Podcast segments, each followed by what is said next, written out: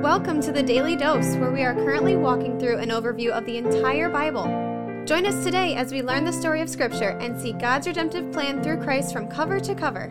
Let's listen to Matt Reisetter, Director of Christian Crusaders and the Cedar Falls Bible Conference. Today we're going to finish out chapter 13 of Matthew, verses 53 through 58. And when Jesus had finished these parables, he went away from there, and coming to his hometown, he taught them in their synagogue, so that they were astonished, and said, Where did this man get this wisdom and these mighty works? Is not this the carpenter's son? Is not his mother called Mary? And are not his brothers James and Joseph and Simon and Judas? And are not all his sisters with us? Where then did this man get all these things? And they took offense at him. But Jesus said to them, A prophet is not without honor except in his hometown and in his own household. And he did not do many mighty works there because of their unbelief. So Jesus has been teaching in Capernaum all these parables that we've been reading through in the previous chapters, and now he's coming to his hometown, Nazareth, and they're not impressed with him. They know his roots, they knew him as a kid, they know his family of origin. These people aren't that impressive. And so, how on earth did this guy, Jesus, come up with all this wisdom and knowledge, the ability to teach these parables and teach these spiritual truths and go toe to toe with the Pharisees, the scribes, the teachers of the law? Not only that, how on earth is he able to do these miracles and these signs and wonders we've been hearing about? The reaction of the people of Nazareth exposes a common reaction that many people have to Jesus, I think. That is, they know about him. They know he was born in a manger. They know that he lived and did miracles and etc., etc., but they don't know him. Maybe it's because they don't understand that they need to know him. Maybe it's because they don't understand that only by knowing him can you really get from Jesus what he came to give. People ask, Do you believe in Jesus? Yeah, I believe in Jesus. Most of the world believes in Jesus. The Bible says even demons believe in Jesus. That is, if you believe in Jesus the way that you believe that Abraham Lincoln was the 16th president of the United States of America. It's just a fact. He was a person who walked on this earth and played a certain role. That's much different than knowing Jesus. As evidenced by the end of this passage, Jesus did not do many mighty works in Nazareth because of their lack of faith. Friends, I think there are a whole lot of people, a huge percentage of people, who would call themselves Christians, but they only know about Jesus. They don't know Jesus. They haven't put their faith in him personally. They haven't received him and believed in his name. They haven't confessed with their mouth that Jesus is Lord and believed in their hearts that God raised them from the dead. They haven't acknowledged the sin that they have before God and their need for that sin to be removed so they can be reconciled to God, which is only available through the righteousness that Christ lived and the penalty that he paid. It's only available through faith in Christ. Lot of people call themselves Christians, probably even some within the sound of my voice on this podcast, who don't know Jesus. They know about Jesus.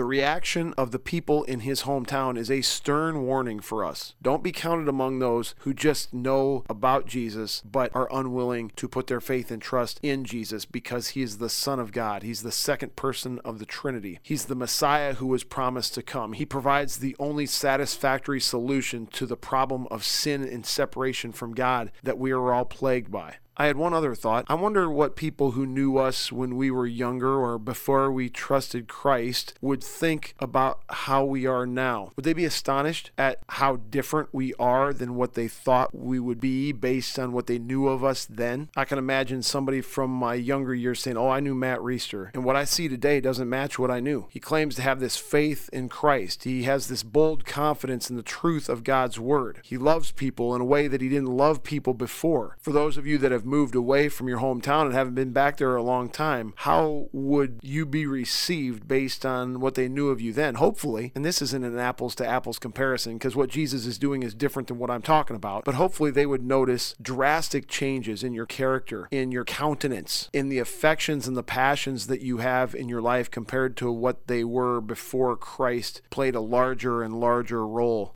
Lord, we pray that you would make us effective ambassadors for you, that the way we live, the way we speak, the way we are would draw people's attention not to us, but to you, the one who has caused these changes for the better in us. And Lord, if there's anyone listening today who only knows about Jesus and thinks that makes them a Christian, thinks that that gets them into heaven, reconciles them to their Creator, but they don't know Jesus, would you, by your Spirit, help them get that sorted out as soon as possible? Pray it in Jesus' name. Amen. The Daily Dose is a podcast of Christian Crusaders radio and internet ministry. Please subscribe to this podcast, leave a five star rating, and prayerfully consider financially supporting our ministry at ChristianCrusaders.org, where you can also find our weekly 30 minute radio broadcast, which airs on stations around the world, and where you can listen to our Conversations podcast featuring inspiring interviews with interesting Christians.